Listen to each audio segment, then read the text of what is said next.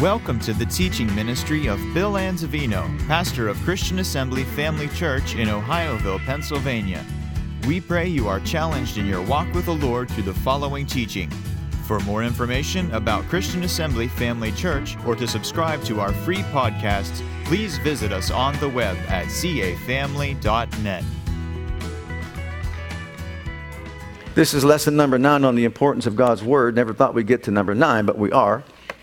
We'll see how long we stay with it, but it's important. The importance of God's Word. If you weren't with us, we talked about only the Word of God answers three of life's most important questions Where did we come from? Why are we here? And where are we going?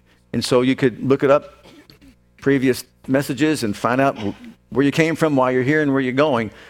You find that in the Word of God and nowhere else. Then we said that the Word also saves. We're born again, not a corruptible seed, but by the Word of God. Of His own will begat He us with the Word of truth. That's how we're saved. They were healed. Psalm 107, verse 20.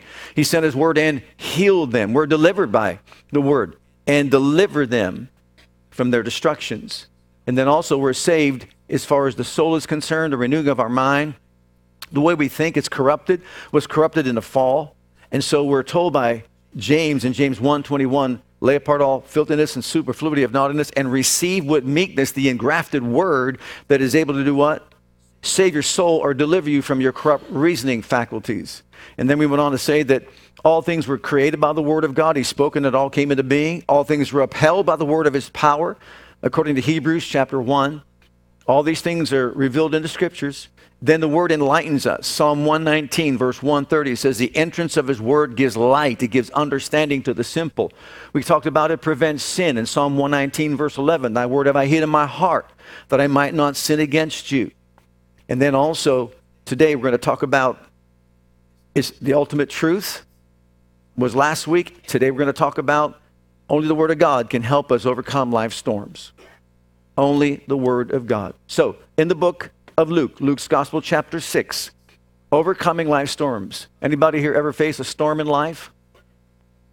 We all go through storms, right? Absolutely. But thank God we can have the Word of God to help us navigate through the storms of life. Look at verse uh, 46 And why call ye me Lord, Lord, and do not the things which I say? Whosoever cometh to me and heareth my sayings and doeth them, I will show you to whom he is like. he is like a man which built an house and dig deep and laid the foundation on a rock. And when the flood arose and the stream beat vehemently upon that house and could not shake it, for it was founded upon a rock. But he that heareth and doeth not is like a man that without a foundation built an house upon earth, against which the stream did beat vehemently, and immediately it fell, and the ruin of that house was great. So, this is called the Sermon on the Plain. The Sermon on the Mount is found in Matthew chapter 5, chapter 6, chapter 7. That's the full version of it. Luke recorded part of the Sermon on the Mount. It's called the Sermon on the Plain.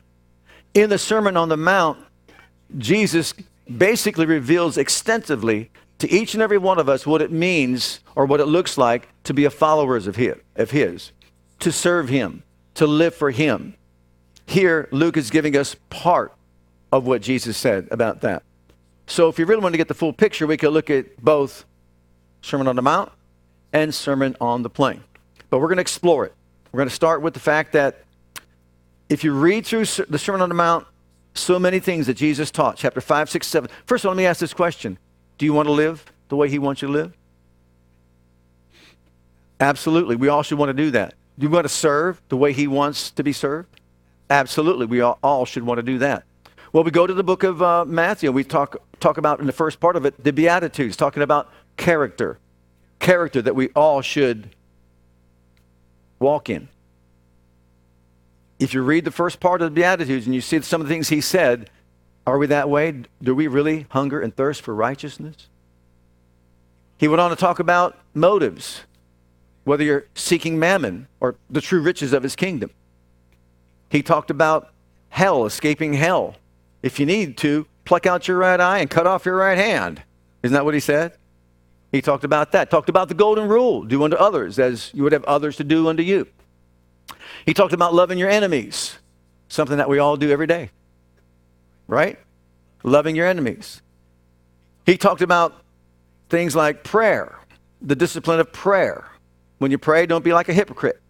He talked about the discipline of giving. When you give, don't be like a hypocrite. He talked about the discipline of fasting. When you fast, don't be like the hypocrite.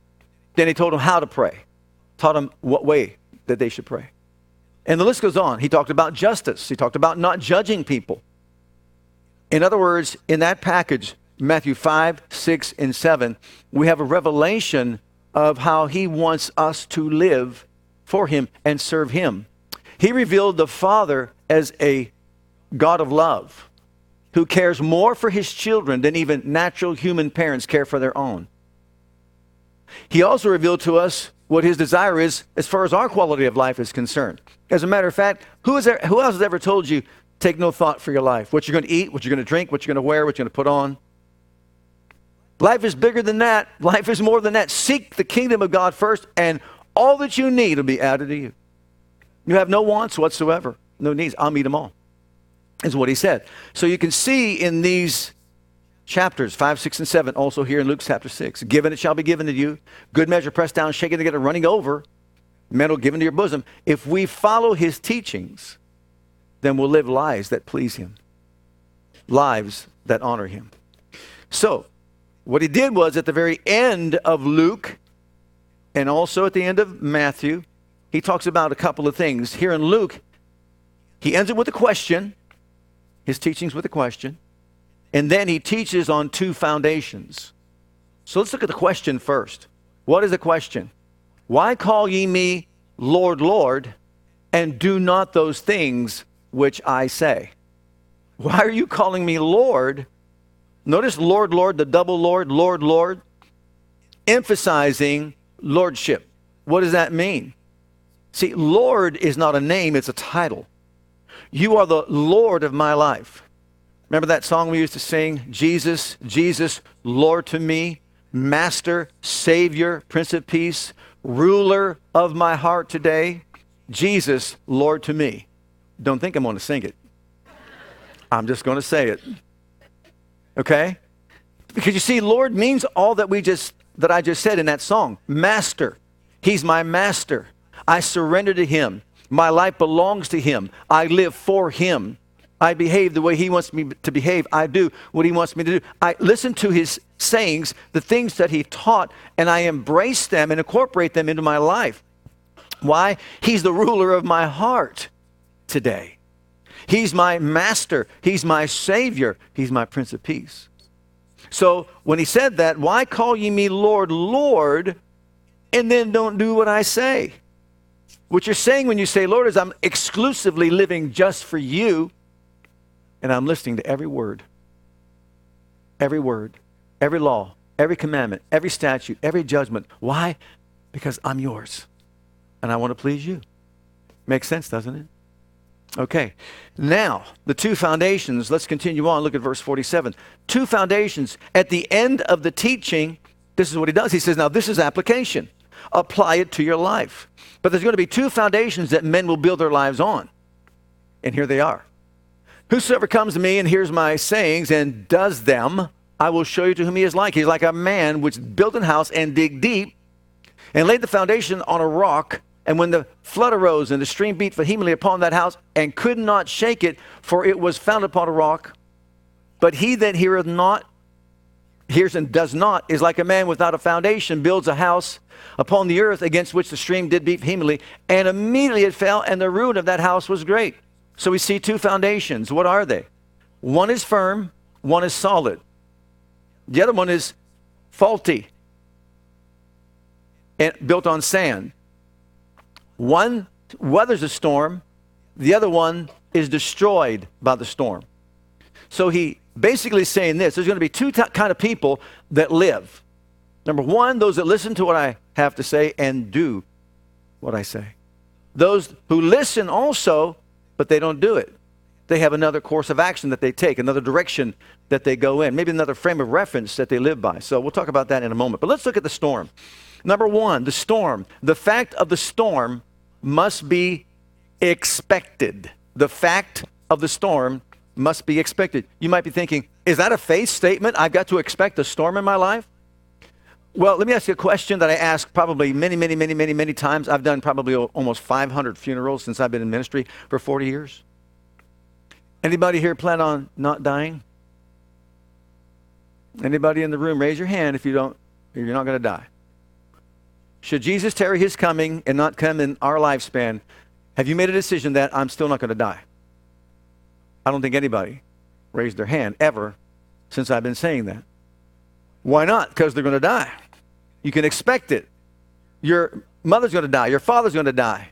Family members, your grandparents. I remember I was devastated when my grandmother in 1969 died.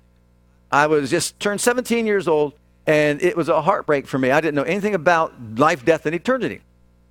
Oh, I was in a religious institution, if you want to call it that, but I didn't know about it, and it was unexpected. Honestly, as a young boy, I didn't realize anything about death. I'd never been to a funeral ever in my life, but there she was. I, re- I went to the house with my father when my grandfather called and said, Mike, your mother. We went over to the house, and there she was lying on the floor, gone.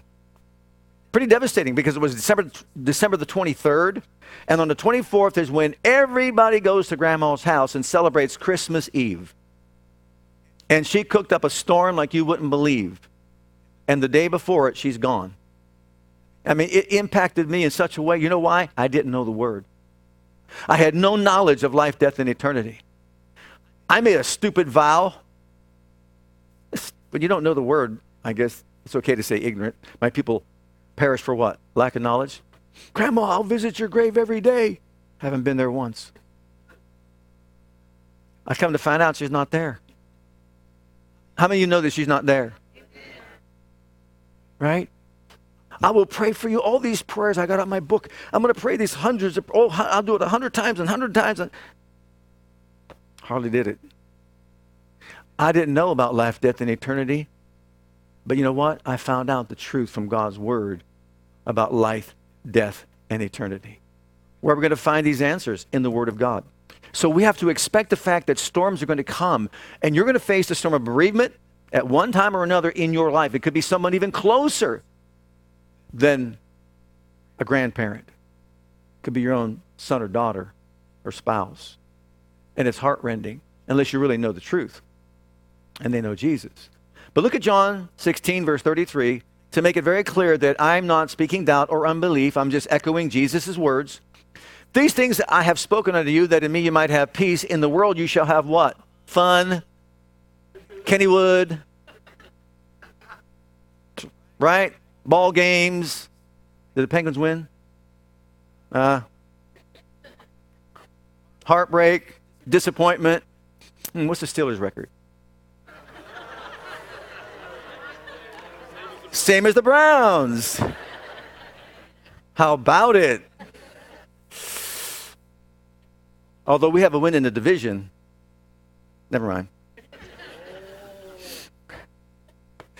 Jesus talked about the storms come to all of us, and in the world we'll have what? Tribulation. And in Matthew's account, what does he say? It's rain, it's wind, and floods, right?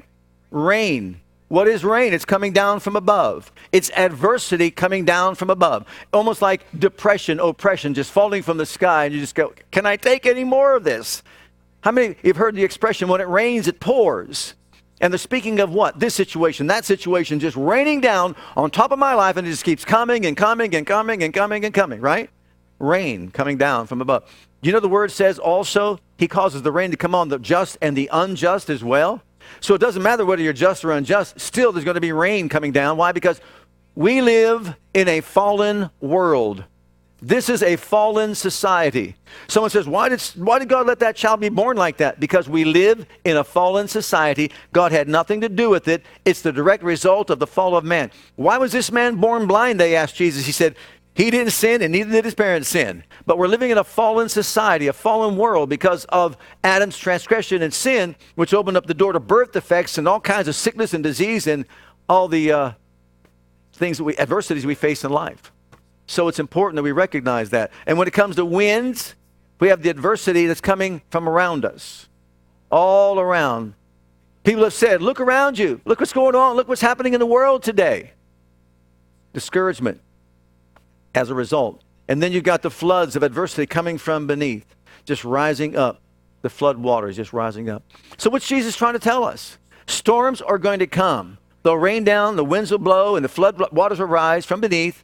And the thing is, if you don't know the Word of God and don't do the Word of God, you can be devastated by the storm. But if you know the Word of God and practice the Word of God, you can rise up above the storm and overcome it. So no one is, is, exempt. And it doesn't matter who you are, what your background is. It doesn't matter if you're male or female. It doesn't matter if you're rich or poor. It doesn't matter if you're upper class, middle class, lower class, or have no class at all. It doesn't matter. It's going to come your way. It's going to come our way. We're going to face adversity. You know, what matters is we expect it, we know it, and let us be prepared for it. Number two is the fall of the storm will be revealed. The fall of the storm will be revealed. What do you mean by the fall? Well, both men appear to be the same. And if you look at the construction during that era, you look at the houses and they're probably the same, built from the same materials and all that. They all look alike. They both look alike from outward appearances. Well, how do I spiritualize that? Well, we all look the same when we come to church.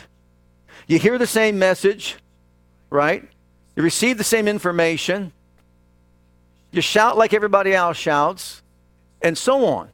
So here we are all gathering together, and we all look the same because we're all doing the same thing. Those two houses look the same. But the difference was how they reacted when the storm came. Did they act upon the Word of God, or did they ignore the Word of God? That's the question. And so, even though they had their Bibles, even though they underscored it, under this had to be way back when because I don't know if people do that anymore because they have all their iPads and phones and all that sort of thing, but they underscore things, but they all look the same. But the difference is acting on the Word of God. Now, the one who acted on the Word of God, we know he was wise. He had a firm foundation, it was built upon a rock, it was solid. Look at James chapter 1, verse 22. James knew about this. There was adversity that he was talking about in that first chapter that they were going through. And they were deceived into thinking that God was the problem for their, all their woes. But he corrected them and said, It's not God who's your problem. That's error. That's deception. God is the one who sends down every good gift from above. He's not the one that creates problems in your life. He sends every good and perfect gift from above, from the Father of lights. And there's no variableness, neither shadow of turning. God is good. I said, God is good. The devil's evil. We can understand that, right? But be doers of the word and not hearers only. Isn't that what Jesus taught his brother James? deceiving your own selves. For if any man be a hearer of the word and not a doer, he's likened to a man beholding his natural face in the glass. For beholdeth himself, he behold himself, and goeth his way, and straightway forgetteth what manner of man he was. But whoso looketh into the perfect law of liberty, and continueth therein, he being not a forgetful hearer, but a doer of the work, this man shall be blessed in his deed. So, what's the difference here? Once again, the doer of the word is blessed in his deed, but the one who, who hears the word but doesn't do the word can be devastated by the storm, and he's basically deceived. So, with that understood, look at Proverbs chapter 16 and verse 25. The foolish man had a faulty foundation, it was built on sand. You see, he heard the word, but he had another frame of reference. He was going to do some things his own way. There is a way that seems right to a man, but the end thereof are the ways of death. This is speaking of something like sand that's, in, that, that's movable. It's talking about things that can shift, not a solid foundation. But there's no firm, solid rock foundation beneath the life of the person. And as a result, when adversity comes, there's another frame of reference speculation, human reasonings, theories, hypothetical situations, hypothesis. I mean, the list goes on and on and on. As a matter of fact, I'm going to share something with you. Anybody here of the person by the name of Madonna? Madonna? Okay. Anybody know who she is? Okay. She had a baby girl. When she had a baby girl, she was asked by someone who interviewed her and said to her, How are you going to rear up your child as far as religion is concerned? And she says, Well, I'm Catholic and I'm going to get her baptized Catholic. But even though I don't, I don't believe in a lot of what Catholicism teaches, but I am going to have her baptized as Catholic. But then I'm going to expose her to also Buddhism and also Judaism and Kabbalah, which is a form of Judaism that's basically mystical. It's within Judaism. And then she said this, that's why I got this to quote. I would rather present the Bible to my daughter as some very interesting stories you can learn from, rather than this is the rule you must live by. So it's okay to learn all that other mystical stuff, but the Bible is only a book of stories that you can learn a little bit from, but it's not the rule by which you live your life. Is, what did Jesus say? You better hear my sayings and do them. Isn't that what he said? But she's made a decision to say that book you can't live by. And so she's doing exactly what Jesus said not to do. And there's a way that seems right to a man, but the end of that way, notice not just one way of death, but are the ways. There are many ways of death. In that Sermon on the Mount, he also talked about two roads that lead to two places. Remember that? You can enter the straight and narrow gate, or you can use a wide gate that's open real wide. People can enter in. Many will enter in, and they're going to be lost forever. So if you hear my sayings and do them, you're a wise man. If you hear them and do them not, you're a foolish man. And you know what? It's your foundation, it's your life, and it's your eternity, is what he was telling them. So, number three, the force of the storm was endured. It was endured by the one who made a decision that I am going to be a doer of the Word of God. There was a time when I heard in my life, you must be born again. I didn't have any clue as to what it meant. So let's take something as small as that subject. Jesus didn't say you must be religious. He didn't say you must be Jewish. He didn't say you must be a Catholic, a Presbyterian, a Pentecostal, and, and the list goes on and on, a Methodist. He didn't say any of that. He said, Nicodemus, you must be born again. Are you listening to me, Nicodemus? You must be born again. That's what Jesus taught him. Now, he could have said, that's with human reasoning, which he did. How can I go back into my mother's womb and be reborn? You're a lunatic. You're some kind of crazy lunatic teacher. You have no idea what you're talking about. No man my age can go back and be reborn. And Jesus explained to him, Look, what's born of the flesh is flesh, but what's born of the spirit is spirit. I didn't say you must be religious. I said you must be born again. You must receive a new life, new heart, new nature on the inside of you to enter into my kingdom. And if you don't know that, don't believe that, Nicodemus, well, you're a teacher, and elder in Israel, and you don't know that? What's the matter with you? Surely I'm telling you, you must be born again. Now, the doer of the word will hear that and he'll follow Romans 10. Look at verses 8 through 10. But what saith it? The word is nigh thee, even in your mouth and heart, the word of faith that we preach. If thou shalt confess with the mouth the Lord Jesus and believe in your heart that God raises from the dead, thou shalt be saved. For with the heart man believes to righteousness, and with the mouth confession is made unto salvation. So here we have it. Either a person says, This is what I'm going to choose to do. I heard what Jesus said. I must be born again. And if Jesus said I must be born again, then you know what? I must be born again. And so I'm, I'm going to do that. To hear of the word says, I heard that, but doesn't do anything with it. Numerous occasions I, I talk to different people. This one fellow I'm thinking about right now come from, once again, a religious background, won't say what it was, but I gave him line upon line, precept upon precept, how to be born again. When I got to the place, he said, Oh, I believe all that stuff. I said, You do? I said, Then will you make Jesus Christ the Lord and save your life by calling upon his name right now to come into your heart and give him lordship over your life? He said, No, nah, I'm doing pretty good by myself. So, in other words, you believe, but you don't really believe. You believe, but you will not make him Lord and Savior of your life. You don't want him to be your Lord. You don't want him to tell you how to live and tell you what to do. Is that what you're telling me? Right. I'm doing a pretty good job myself. But the thing that's puzzling to me, they'll still go back to church and listen, I guess, but yet not make a decision for Christ. Look at Romans chapter 10, verse 13. For whosoever shall just say they believe in Jesus shall be saved. No, no, no. Whosoever shall what? Call upon the name of the Lord. There's only one name under heaven given among men whereby we must be saved, and we must call upon that name from the heart that said, I heard I must be born again. I'm calling upon that name to make Christ the Lord and Savior of my life. Jesus, I can't save myself. Come in, recreate my spirit, give me a new heart, do for me what I can't do for myself. I accept you as my Lord. I accept you as my Savior. I exclusively live for you. I deny myself. I take up my cross, and I will follow you, Jesus, every day of my life. that person is going to be saved. He acted upon the word of God. Now, the results were given.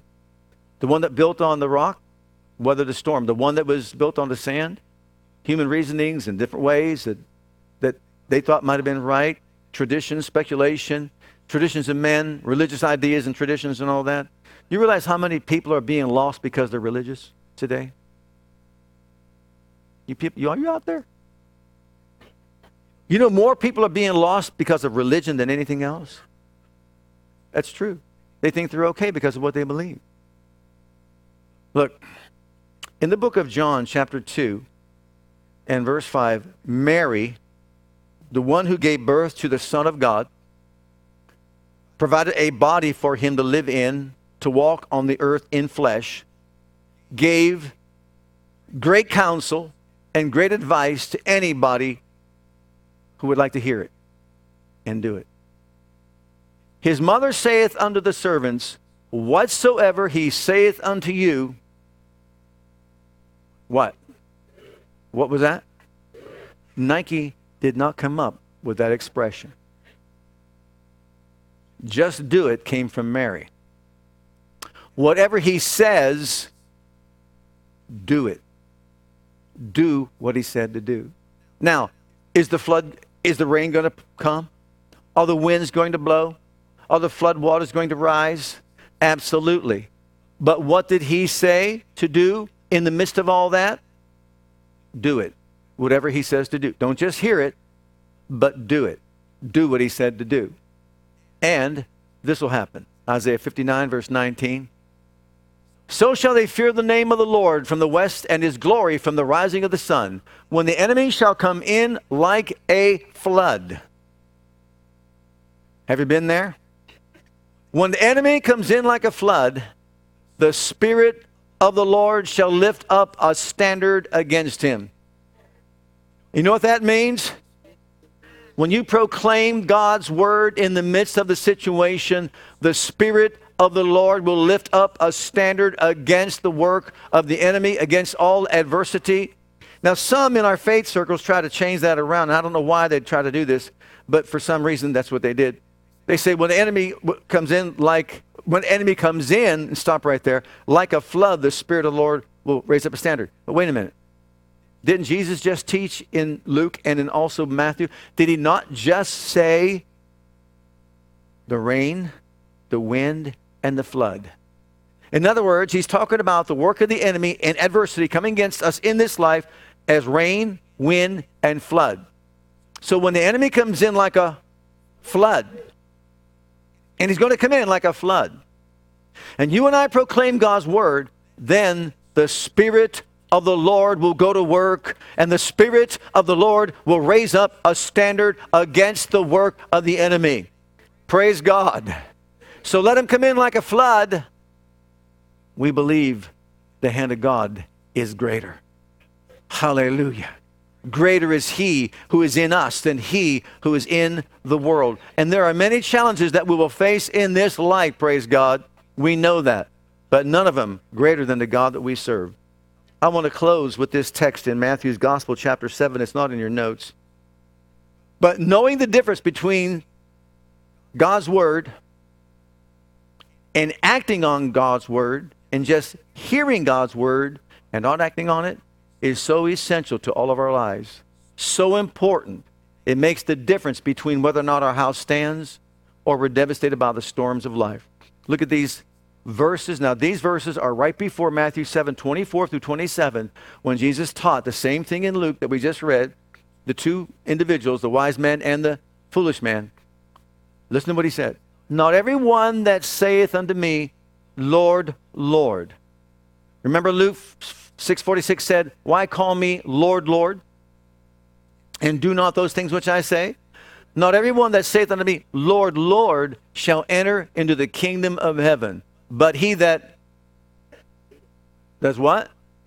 Doeth the will of my Father which is in heaven. Many will say it to me in that day, Lord, Lord, have we not prophesied in thy name? In thy name cast out devils, in thy name done wonderful, many wonderful works. And then will I profess unto them, I never knew you. Depart from me, ye that work iniquity. And he went on to say then the two foundations. Matthew 5, 6, and 7 give us a revelation of what it looks like to live for Christ and to serve him. It would behoove all of us to really do an in, in, intense study of all the things that he said because he's establishing and laying out principles that we're to live by, guidelines for us to follow. Can you see that? Like even the love your enemy one. Oh, Pray for them. Right. First thing this morning, you prayed for your enemy. Right? I hardly think so. You probably don't even think about your enemy, let alone pray for them. Do good to them. Speak well of them. Right? So, what's he saying to us? Salvation came at a tremendous cost. The precious blood that he shed for us on Calvary. He paid the price for us, and he demands and commands our allegiance. It's obedience, hearing and doing the Word of God that sets the stage for us to rise up above the storms of life. And let me tell you something right now. There are many times when your feelings, my feelings, and emotions do not want to do what the Word of God says to do. Can you say amen on that one? When we would do anything or everything else but what the Word of God says. Did you ever notice when you're going through a trial or situation, a difficulty, that your flesh rises up in rebellion when you say, You ain't love Him? Lord, can I love Him in a way that I want to love Him? You know, in love? Can I do that? Uh, no, son. Turn the other cheek. Do you see this? Those that do the Word of God, they'll be the ones that are blessed. Their houses will stand the test of time and eternity. So let's all stand together before the Lord and thank Him that He's given us His Word. Hallelujah.